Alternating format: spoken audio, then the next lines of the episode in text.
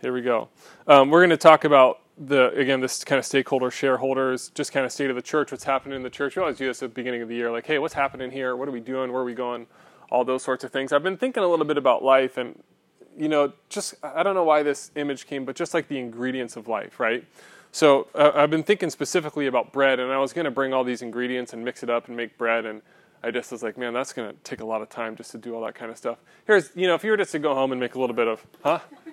Yeah. If you were just to go home and make bread, and, and you know, here's here's the ingredients. You got that little package of yeast.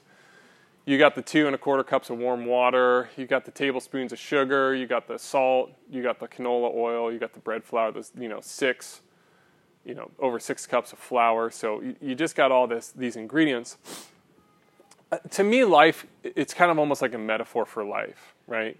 Here's how I what, how I would say that is in life you have a lot of things going on, right? Like say work for you is the bread flour. It's a dominant part of our our lives, right? Say family life is the water, huge part of our lives.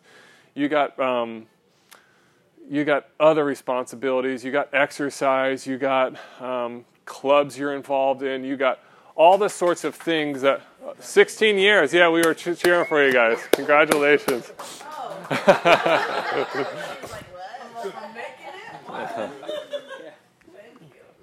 Um, Chase, that was very nice. Um, so you have all these ingredients that are kind of going on in life. Now, yeast ends up being one of the smaller ingredients, right? It's just kind of this little package of yeast that you end up putting in to kind of make everything go together. When Jesus talks about the kingdom, right? When Jesus talks about the kingdom, you know, what shall I compare the kingdom of God to? It's like yeast that a woman took and mixed into about how many pounds of flour? 60 pounds, right? So she's got the big Hobart mixer out and she's got it plugged into, what is it? Not 220 volt, but 240. She's got the, you know, Hobart? the Hobart mixer. Brian, I'll tell you about the Hobart mixer. Never seen a Hobart? Brian? Right? Oh, well, you're right. I'm guessing it's a big giant. Is it a mixer? Yeah. The, meat slicers. Imagine, imagine a KitchenAid that's about this big.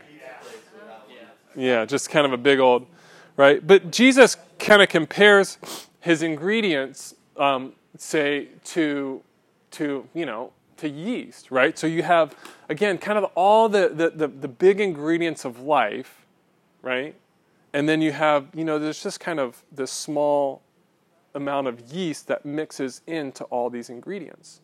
Um, in another passage, he compares it to he talks about the yeast of the Pharisees or the teaching of the Pharisees. Crowds gathered around him. Jesus speaks to his disciples knowing that the crowds could overhear, so he's kind of pulling one of those moves. Um, Jesus, guard yourselves from the yeast, right? The teaching, the knowledge, um, the, the, lifestyle that puffs up the Pharisees, hypocrisy, hypocrisy, false appearances, trying to look better than you really are. As I was thinking about this, again, I was thinking about just the, the, the different, the metaphor of in life you have a lot of things going on, right? If, if you were to compare life to these ingredients to, to make bread, you have a lot of things going on. Work is dominant for people, family life is dominant for people. You have, um, again, just social interactions, you have responsibilities with the PTA or school, you have um, doctor's appointments. And then Jesus says, What my kingdom is this yeast that actually kind of comes into life and brings everything together, right? Um, one aspect of this ratio I was was thinking about, and I'm going to rely on my. I could not figure out this math problem, so you're up, Kat. Are you ready? So they were doing this study. The Barna Group was doing this study about how much kind of the younger generation spends in spiritual activities versus kind of social media. So uh, I wish this was bigger. So, Kat, here you go. Get out your, your cell phone. I know. So this right here is a typical 15 to 23 year old spends about 153 hours a year just kind of in, in spiritual input, right? Going to church, Bible study, um, or maybe just some sort of whatever spiritual input. So that's what, about 30 minutes a day? 153 hours a year. You should have seen me. At one point, I got out a piece of paper and I'm trying to do the ratio thing, and I'm like, I just don't even remember how to do this. I've lost all my math skills. Three, hours a week. Three hours a week? 25 minutes. 25 minutes? And I think, like, to me, that sounds pretty generous, right? Like, that the typical 15 to 23 year old is doing about 25 minutes a day on, but I don't know, maybe a podcast or, or some sort of, again, it's just they, t- they talk about spiritual input here, right? Um, taking, or they say taking in spiritual content. So this is the typical, this kind of next square right here is a typical 15 to 23 year old churchgoer, right? So the typical 15 to 23 year old churchgoer is spending about 291 hours a year with some sort of spiritual input, right? Now, the typical 15 to 23 year old using screen media. Now, I know you guys can't see this number, but you can see the ratio. So, how many hours is this per day? 2,767 hours a day. So, say, just say 2,700 hours. A year. A year. Uh, yes, 2,700 hours a year is what they're going to spend on screen media. Five hours a day. Five hours a day? Is that right? About five and a half hours a day? See, that's why I've, I've got like 15 different numbers when I was trying. What was it? Twenty-seven. 20, just say 2,700. Yeah, seven and a half. That doesn't make any sense. It's seven and a half hours a day on the screen. That would be right. Is it? Well, if they're doing it at school. Does that include like work on the screen? I mean, I I don't know, but it was just like this is again from the Barna Group, and there's a book that accompanies this. It's called Digital Babylon, and I didn't buy the book, but I, I'd almost want to buy the book to kind of dig deeper into this. What number did you girls get? three hours. What was your? 365 times 24. See, the math is maddening. Was No, just twenty seven sixty seven three sixty five. That's only a day. Seven point five eight. We're talking about like half. That's per day, right? But that's seven and a half not- hours a day. But that's But not that's hours, that's not days. Right. Yeah. That's right. Right. Yeah. But They'll tell you how many hours each day. right. So but there's three sixty five days in a year, so twenty seven sixty seven I'm divided by with you. three sixty I'm five. with you, Chase. It's not. But that's What did right. they do it by how many That's I hours are in I a did year? That would three, be a I did percentage, three no. Times times twenty-four is eighty-seven sixty, Yeah. So divided 20 by yeah. twenty-seven sixty-seven is three hours. Yeah. That says three percent. That's Yeah. wrong. You just divide that into hours and you divide it by how many days in a year? How many Which is how many hours per day? Yeah, Yeah. so then you get Hours per day. per day. this sermon is not. We're not going to finish the sermon. We're going to have to figure this out exactly, too. It's seven and a half. So let's. Why don't we split the difference and come to an amicable agreement? We'll say five. Seven and a half. Seven and a half times three sixty five, and that's that's twenty seven sixty seven. Yeah. If you said ten hours, per, ten hours per, per week, right? Uh huh. How many hours, and how, how many, how long are you on it per day? Oh, your battery's Hold on, wait, hold on. We're ready now. No, I'm saying, no, someone, all right, let's just see, He's make sure it easy. it's If they said you spent fourteen hours a, a week, Right. uh, this last week, how many per day? You took fourteen divided by how many days? Seven in a week. And that comes up with two, right? So the same thing, just take that hours divided by how many days in a year, it'd be sixty-five. Seven and a half. So that's seven point Yeah. five, six five. Yeah, Is that right? yeah, well, yeah. So it is like seven and a half. But you were thinking about how much time you're on the phone? That's because I was thinking like you had to you had to convert it to hours to figure it out. Anyway, what I okay, all that math we got lost for a second. What I was what I was thinking here, what stands out to me again is just the ratio that I'm looking at. Right? Again, in, in life, you know, you see the amount, and for us too, think about how much you will put in in a week with some sort of spiritual input. What is that for you? Two, three, four hours a week, right? You're going to say, okay, I'm going to go to church maybe one week, and, and we're here for about two hours. Um, and, and maybe you listen to a podcast or two, or, or maybe you spend time re- reading your Bible. But the, the, the image that I'm thinking about is like in life, you just got a lot of things going on, you got a lot of ingredients, but without the yeast of the kingdom of God, right? You get bread that just doesn't rise. You get bread that just, it just ends up being, yeah, right? A lump of dough. Um, as we do this each year, um, the, the, the importance for me is to reset and remember and remind ourselves again, what is the yeast that we are putting into our lives here? For most folks sitting here, like this is the dominant spiritual input of the week, right? This is kind of one of the big. Mark, how are we doing? We cold over there? Okay, everybody. I know last week we had the Sahara at one moment, and then we moved into Antarctica the next moment. It feels a little chilly, so if we anybody wants to get up there and play with that thing, okay. He is at the control on Garden Grove City Hall. Yeah. Um, we we just we just reset we we ask ourselves what again what is the yeast what is the yeast that God's calling us to put into the lives of one another here in the church with the advent of Disney Plus and as we've gone back and looked at all these old great Disney movies it is important to remember that didn't show up as well there is there is Simba remembering who he is and that's what we want to do this morning is just kind of huh? It's the Lion King. It's, it's definitely not as as as clear in, in there as it is on my computer screen. But we do want to remember who we are, right? What what are we about? What are we doing? What's the point of this church? It's a big part of the church. It's a big part of any organization. It's to state clearly who we are, what we're doing, where we're going, those sorts of things. So let me lay it out. We started um, real simply because our yeast, the yeast that we want to keep adding into life, that we want to keep folding into all your different ingredients, is simply one word. Anybody know what that word is? The yeast that we fold into each other's lives? Yes. One word? Yep. Salt. Close. Fellowship. Fellowship. Jesus. That's a good. That's that is the church answer.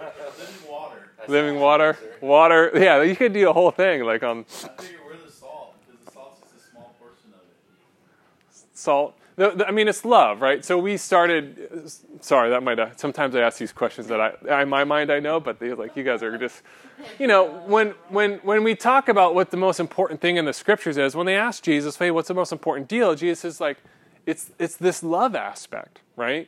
And not love in the kind of generic, um, gushy, emotional feeling, sentimental that we just have this, you know, oh, I feel nice about Jesus. But really, this kind of um, we've used the word rugged commitment in the past. Um, we've used this word willing the good for one another, but that we really have this commitment to God with all of our heart, all of our soul, all of our mind. This is the first and greatest commandment, and the second is like it love your neighbor as yourself. Again, that word love there. As you think about your neighbor, I think Dallas Willard would say love is willing the best in someone else, right? That you are willing and active in the best in someone else. Um, and this is, again, this is just kind of, this is the yeast that we want to fold into uh, uh, the lives of one another, right? This is what we want to add to one another is people who are really good at doing this piece of love. Um, now, how do we work this out? Anybody remember? Anybody remember? How do we work out this loving the Lord your God with all your heart, with all your soul, and all your mind, and then loving your neighbor as yourself? Golden rule. Golden rule. Take you guys old school. You guys know this. I'm just you guys are just getting warmed up this morning. Remember remember this back in the day? This is this was actually one of the original original slides. This was even before we were a church. This was the informational meeting that I still have. The, the ways that we love God, the ways that we live this out in our church here is that we're, we're loving God through worship and prayer, right? And we're loving others through service and community. And again, this, this whole thing kind of forms our discipleship, our apprenticeship of Jesus, the way that we learn and follow and study Jesus, right? We want to be disciples, students, apprentices, um, learners. We want to be followers of Jesus, not merely just, again, Christians. We've said that in the New Testament, disciple is used over 300 times and Christian is used three. The, the emphasis is on this word discipleship. Dallas says it like this when he talks about discipleship. He says, Generally, what I find is that the ordinary people who come to church are basically running li- their lives on their own, utilizing their natural abilities to negotiate their way. They believe there is a God and they need to check in with him, but they don't have any sense that he is an active agent. What is yeast? Yeast is the active agent in your life, right? As a result, they don't become disciples of Jesus. They consume his merits and the services of the church, but discipleship is no essential part of Christianity today. Again, when I think about this is this is what we want to be doing. We want to be living as disciples, learners, apprentices. Jesus is active and engaged in our life, and the way that we're doing this is through worship and through prayer and through service and through community. Let me spend a few moments on each aspect. Um, we'll start here with this good word worship. And I know I've said this before, but when we think about worship, often what gets categorized with worship is what? Music. Music, right? It's the singing time toward the end of our gathering. And I know that Brian, we've joked that it's actually just it's just music time, right? It's not it's not actual actual worship. Now, to say that music time is it's it's a huge part of our history of the Bible. I mean, think about the book of Psalms. What are the book of Psalms? It's songs. It's a giant hymn book in the middle of the scripture. It's the largest book in the whole scriptures, right? So this is a huge part. But for me, when I talk about worship, when you think about worship, I just don't want you to think about this moment right here, right? I want you to think about it more as an entire disposition towards God, right? It's not just when you sing songs and you get the warm fuzzies. It is kind of your total disposition at large towards God. Let me use this um, this analogy. See if this helps. So you are at your college alma mater. There you go. Isan's not here, but our son went to Ohio State, so that was for Isan. Um, so you're at your college alma mater, Long Beach State or Fullerton or wherever you might, or UCI, or wherever you went, right? And you're there, and it's rivalry weekend, right? It's the football game, and the band strikes up the fight song. Anybody know their college's fight song? I didn't think so. I don't. I don't either. But you know, for some of these big schools like this, is, I could do a whole dance to it for you. really, I had to do that regularly. Man, should we just have a moment? Okay. If you feel compelled, we will have time at the end of the service. Was there an anteater fight song? Yeah, all the UCs are the. It's the same. It's the same except for the like the one part. So like UCLA, it's the same as UCLA's except the. Right. Where'd you go? So you're singing, you're singing your fight song. Now, to me, if we, the, the analogy works like this: if we think that you are mistaken to think that your kind of fandom is simply based on singing the fight song, right? Your fandom is based on your entire disposition towards your school, your um, enthusiasm, your energy, your emotion, the outfit that you've chosen to go to, you know, the the all the things that you do, the money that you've poured into it.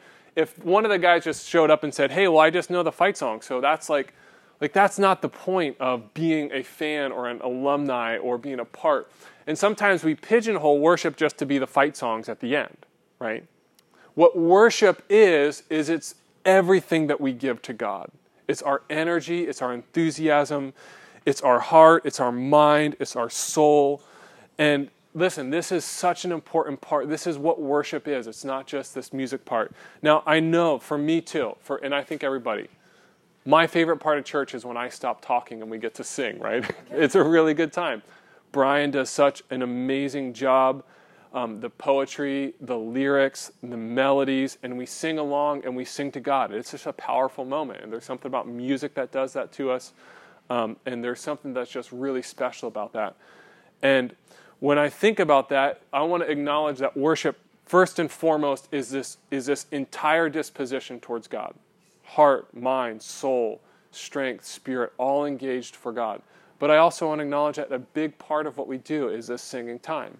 And I was thinking about it, it's like, man, I don't know, Brian, if you've ever kind of given us your theology words, your two cents on the singing, worship, music time.